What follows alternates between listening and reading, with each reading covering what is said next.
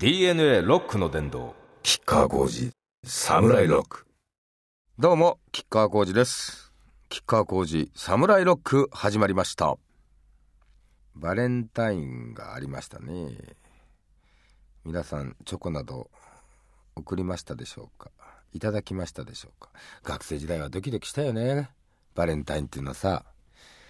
俺なんかね初めてもらったのが中学の3年生まで。これはまあよく話しましたけどね。それまではねもらったことがなくてねでね姉貴が「義理チョコね」とか言ってねこうちっちゃいのをくれるんですよ。それがねなんかこう施してやってるんだ的な感じでねなんかねこう悔しい学生生活でしたね。で中学の3年生の時に初めていただいたんです。あら嬉しかったですね。これもよく話しますけどねなんかね斧がついたねプレーンのこうチョコレートでね。でこれ斧でちょっとずつ割って食ってたらねミミチとかってあるある日ね姉貴がねバクッと食っちゃったんですよ。残りを。もうこれで大喧嘩ですよねなんでそういうことするんだ男のくせにミミッチーになってみたいな。そんな思い出がありますよね。あ江戸市の皆さんいろいろ送っていただき大変助かっておりますね。でうちの場合はあのお酒となんかチョコのカップリングっていうのが、えー、大体多いんですね。これはいいことですね。あのチョコモナカジャンボもチョコですからね半分。で木桜さんのお酒っていうことで。私あの好きなもんじゃないとやっぱり宣伝はできない性分なもんですから。ほぼほぼ何を飲むかっつう酒は日本酒ですしね。チョコモナカジャンボも冷蔵庫にいっぱい入ってますよ。えー、まあそんなこんなで。あ、新しい CM がね、そろそろ出てくるかもしれませんね。はい、それもお楽しみということで。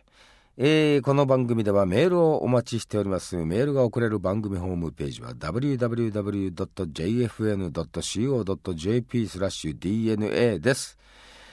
長江の話になったんで、まあ、ちょっと懐かしいところ行ってみようかなと。これはですね、デビュー2年目かな。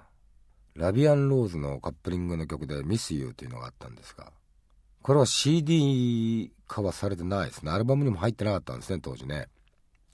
でコマーシャルになったことで当時は A 面 B 面と言うておりましたよね。で途中から A 面 B 面ひっくり返ってこの「ミス・ユー」という曲が A 面になりましてですね。で変わった時にはダブルジャケットになってたような気がで、このコマーシャルでカリフォルニア行って、カリフォルニアバーって言うんで、カリフォルニアに行って、その交差点で、まあ、くるっと回し蹴りを、まあ、シンバルキックの元なんですけどね、これが。これをやらせていただいたという。まあ、80年代ならではのこうサウンドかなと思いますけど。これ音源自分も持ってなくて、これだから結構あれですよね。プレミアものじゃないかなと思うんですけど、アナログ版からですね、今日は、えー、お送りしたいと思います。吉川浩司で、Miss You。DNA ロックの殿堂。吉川浩司、サムライロック。吉川浩司、サムライロックお送りしております。最近どう過ごしてきたか？あもうね、レコーディングと大河と、なんだかもうすごいですね。まあ、えー、これを皆さんが聞いていただいてる頃にはこう最後の歌入れっていうんですか？詩ができて歌を歌ってでその、えー、最後にそのミキサーさんがその音のバランスやまあ一つ一つの音にこう化粧を施すという言えばいいんでしょうか。そういう作業をしてもらってもうギリギリ綱渡りな状況でやっておりますがだいぶ慣れてきましたけどね。今日はお芝居今日はギター弾いてみたいな。今日は歌歌ってみたいな、えー、なんか双方の刺激がうまくこう自分の中でまとめられるとこれいい化学変化をしてくれるんじゃないかななんて思っております。それでですね、えー、前回お話ししたようにですね今回はお便り特集ということでえー、読まれた方にはプレゼントを差し上げたいと思います。サイン入りポスター、もしくはですね、このサムライロックレーベルのですね、メタルタグというのを作ったんですよ。メタルタグって皆さんご存知ですよね。兵隊さんが自分の認識番号とかいろんなのこう首からぶら下げてる戦争映画とかによく登場するじゃないですかああいった形のものです。でサムライロックのこう旗とこうねついております。はいでは早速メールを紹介しますよ。第1号さんですねこれ。プレゼント当選第1号さん。えー、ラジオネーム京さんです。先日僕らの音楽を拝見しました。小泉孝太郎さんとの対談とても興味深かったです。対談前と対談後では印象が変わりました。うん。えーとですね。まあ西郷さんの最大の敵はですね。まあライバルはですねやはり慶喜さんなわけですよ。徳が。で慶喜さんを孝太郎君が演じていらっしゃって、えー、ほぼね直接対決というか対面することはなかろうかと思いますがいつもこう意識してるんでね。それはあのセリフの中にしょっちゅう登場しますし向こうもそうなんですね。だから愛はしないけれどもずっとやっぱり標的にしてるのは彼なんですよ。で演じる時はやはりその演じてる方の顔を思い浮かべるわけなんでそうね。夏前までずっとどこかで意識している人物ということでこれはねやっぱ芝居する時ってこういうのあるんですよすごく実は。でまあ会って話してみようかなと見れたらいいなみたいな感じでうんやっぱりねその特殊な育ち方をされてる方のねその持ってるものっていうのはね感じますねすごくね。でそれをまあ彼は子供の頃はやっぱり辛いものと受けていたみたいなことはあ話されてましたけどねやっぱり他と違う何かをこうまとっていくんだろうね。それで彼の場合はもうそれはお父さんもそうやって育ったんだろうけれども同じように子供の頃はしんどかったかもしれないけれども大人になった時にそれが決して悪いもんではないということがどこかで分かったんだろうね。孝太郎君もそうなんだろうね。もうちょっと若い頃はもっとそれに、えー、反発していたし少々歪んだ感情も持ったみたいなこと言ってましたけどね。なんかもう今や立派それを乗り越えた時にやっぱり人間一つ脱皮ができるんだろうなっていうのは感じましたね。でこう堂々としてますよね。うん。そこは素晴らしいなと思いました。まあもっとテレビで聞けないことをいっぱい聞きたいことがあってね。まあこれを機にですねそういうことが伺えればいいかななんて思ってますけどね。まあそんなことで。ではここで一曲。お送りしますよ。ついにリリースしましたよ。ちなみにこれあのギターキッカー弾いておりますがソロはエマちゃん弾いてくれております。このギターリフがね6小節で進んでいくんですよ。まあここがミソかなと思いますが。吉川浩司サムライロック。DNA ロックの殿堂。吉川浩司サムライロック。吉川浩司サムライロックお送りしております続いてメールを紹介します。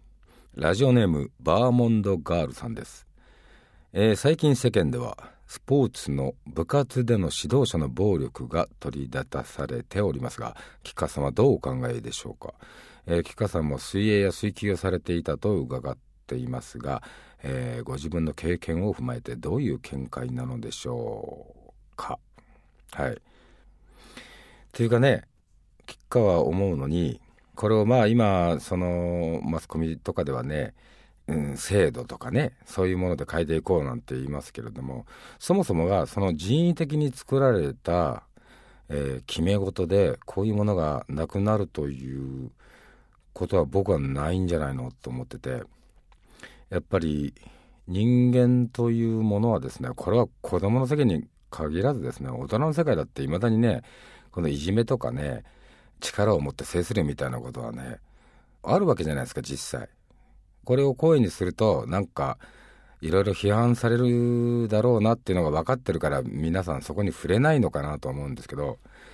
で、えー、まずはですねだから一つはこういう目にあった時にどうそれをうまく流していくかっていうことをですねやっぱり子供も大人もですね学んでいかなきゃこれはしょうがないっていうね。まあ学校の教育先生の教育親の教育子供自身って考えた時に学校はやるべきはやっぱり23割じゃないですかね。で親もやっぱり23割なんじゃないかなと。で物心つくやっぱり中学生とか小学校でも真ん中ぐらいから上になるとやっぱりその、えー、それぞれのその事故っていうのはもう出来上がってるわけで半分以上はやっぱり自分の責任っていうのもありますよね。だからきれい事ばっかり言っててもしょうがないんですよね。なんでえー、人間が作った人為的に決められたその掟みたいなことでこれが解消されるということはおそらくないんですよねきっと。ここをやっぱり根本的な部分を考えていかないと。なぜならば人間っていうのは、まあ、性善説性悪説ってあるけれども基本的には俺は性悪説だと思ってるわけねで、絶対ね、そのいじめたりすることは良くないですよ。良くないけれども、何かその満たされてないストレスが溜まってたりしたりすると、どうもその、誰かよりは俺はマシなんだというふうに思いたくなったりすることからなんか人を傷つけてしまうみたいなことは、誰もしもあるじゃないですか。全くその肯定してるわけじゃないですよ。だけど、人間っていう生き物が持ってる、その差がという部分で、これはあるんですよね、どうしても。うん、だからそれを理性を持ってそのちゃんと己でコントロールできるようになるっていうことが大事なわけでしょ。うん、でもしそういうふうな攻撃をされた時のやっぱり逃げ方というのも学んでいかなきゃいけないんだよね。これはあのー、紙面上に書いた決め事みたいなことでねできることじゃないですよね。で根本的なとこで議論をしていかなきゃいけないなとこれは痛感しておる次第です。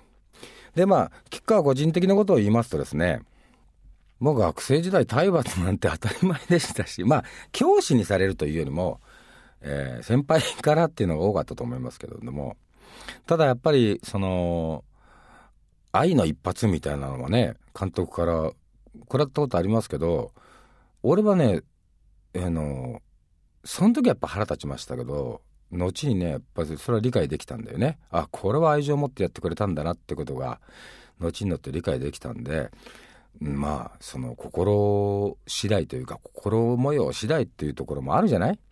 で闇雲に全くそれはというとこれなかなか難しいなということ。だから解決策としては個々がやっぱり 対応策を見出していかねばならんのではないのかなと。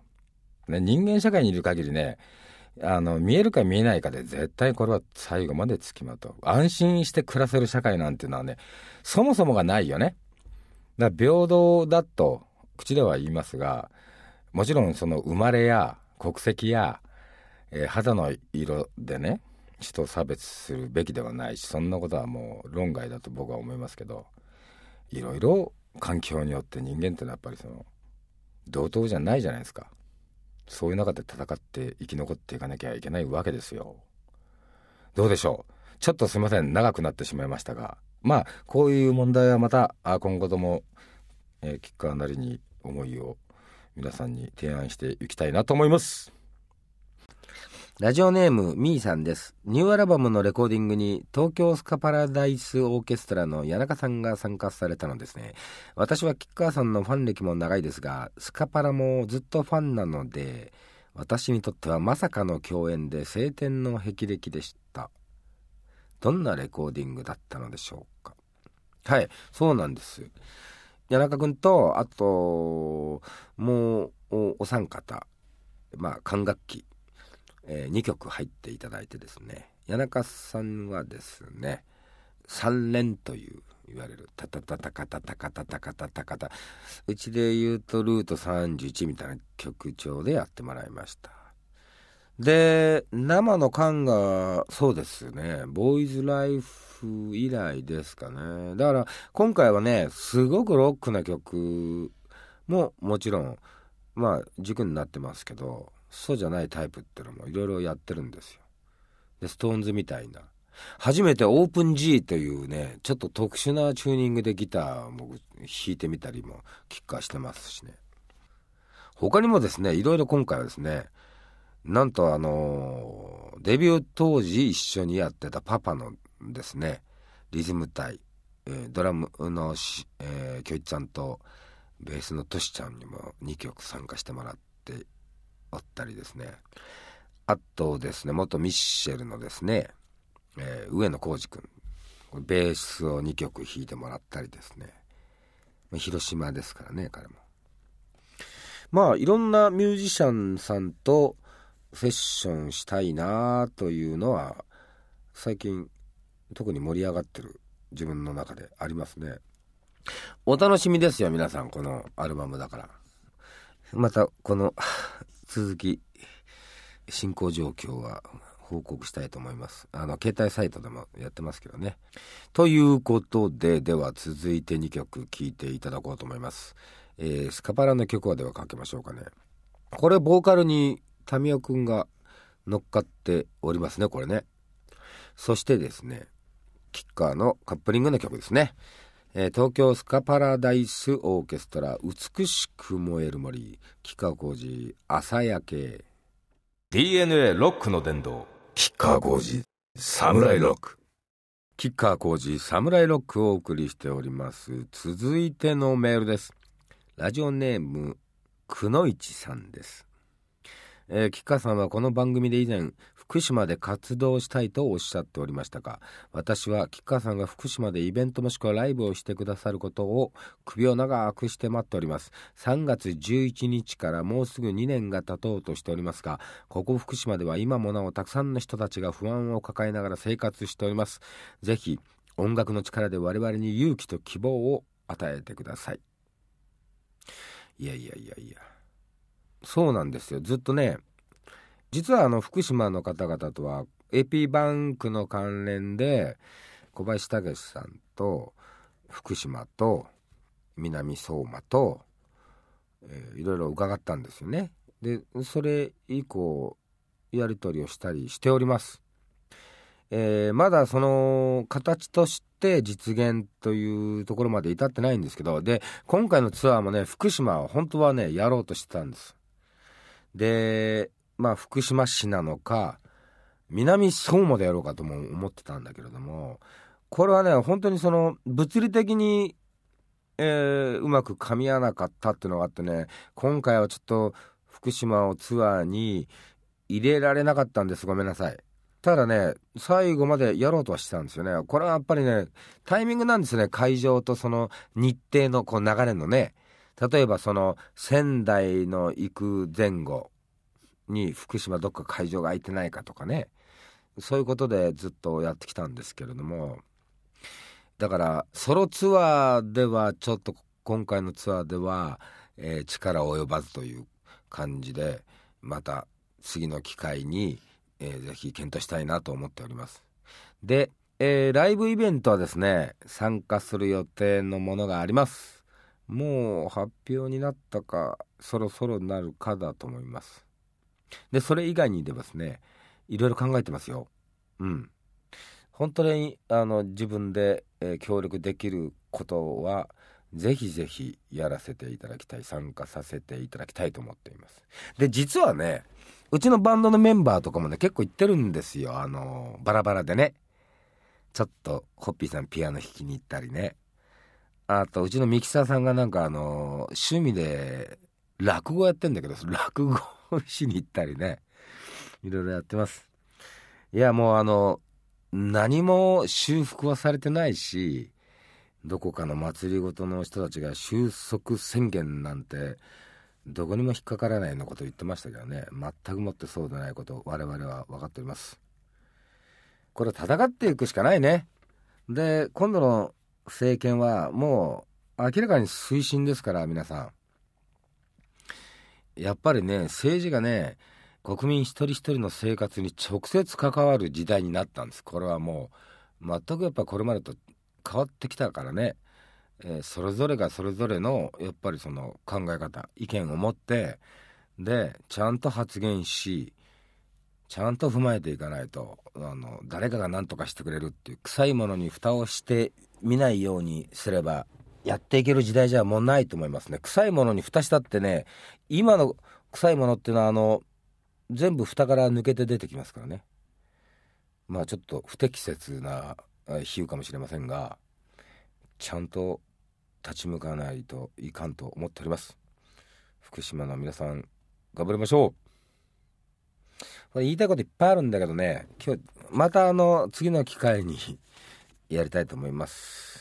ではですねここで一曲今年のグラミー賞でも話題を呼んでおりましたですねThe Black Keys ちょっとね Franz Ferdinand とこれをちょっとこう bluesy にしたというかねちょっとブルース入りましたよみたいなこういう感じに受け取れるのかななんて思いますけれども良い曲なのでお届けしたいと思います。 The Black Keys・Lonely Boy DNA ロックの殿堂吉川晃司 SAMURAI ROCK。えー、吉川晃司サムライロック。吉川晃司がお送りしております。えー、ラジオネームドラゴンフルーツさんです。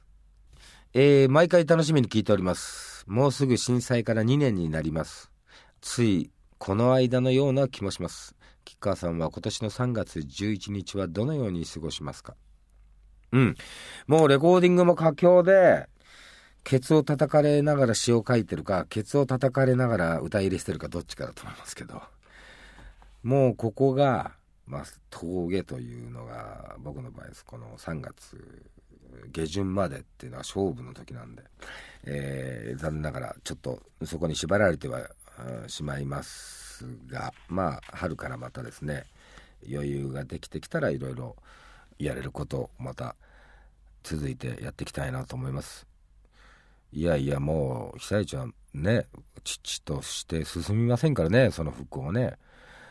まあこれは一つやっぱり暫定的にでも法案作んないと地方に決定権を上げないとこれはねどうしようもないんですけどちょっと政治ずるい政治家が多いね。本当ね現地の人たちがどんだけ大変なのか。うん日本中がですねやっぱりこれ対岸の火事じゃないんですよね。決して。みんな力を合わせて日本を良くしていかないと。で円安になった株価が上がったっつったってね景気が回復するわけじゃないんですよ。これはね罠ですからねある意味皆さん。また言っちゃおうかなもう。あれはねあれです。日本というのは為替中立国っていう言い方になるのかな。あのほぼほぼね輸出と輸入がねそんなに差がない国なんですよ。だから円高になって得なこともあれば円安になって得なこともあるわけ。それは職業とかによって、まあ、変わってくるんだよね結局。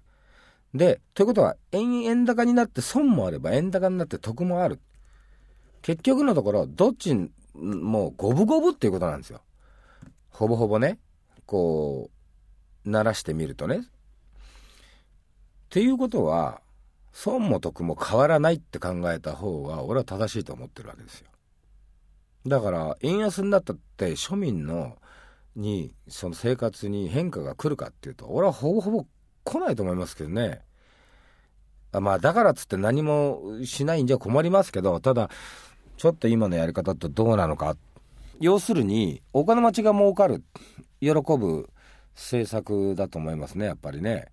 で結局その経団連が何で喜ぶかっていうと、えー、輸出業を旨とする根幹とする会社が多いんですよね。ってことは円が安くなるとこれは喜ばしい。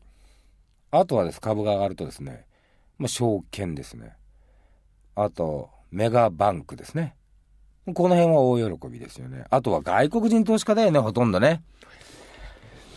小泉政権の時にあの竹中さんね、あの人はものすごくアメリカに儲けさせてあげた人で、で、今回の政権にも入ってるじゃないですか。あれどういうことなんだろうなっていうことをこの間、孝太郎君に聞こうと思ったんだけど、お父ちゃんの話だから聞いてもなと思ってやめたんですけどね。なんかどうもね、全くもってしっくりこないね。でね、これは西郷さんの言葉にもあるんです。これは皆さん大事なことなんです。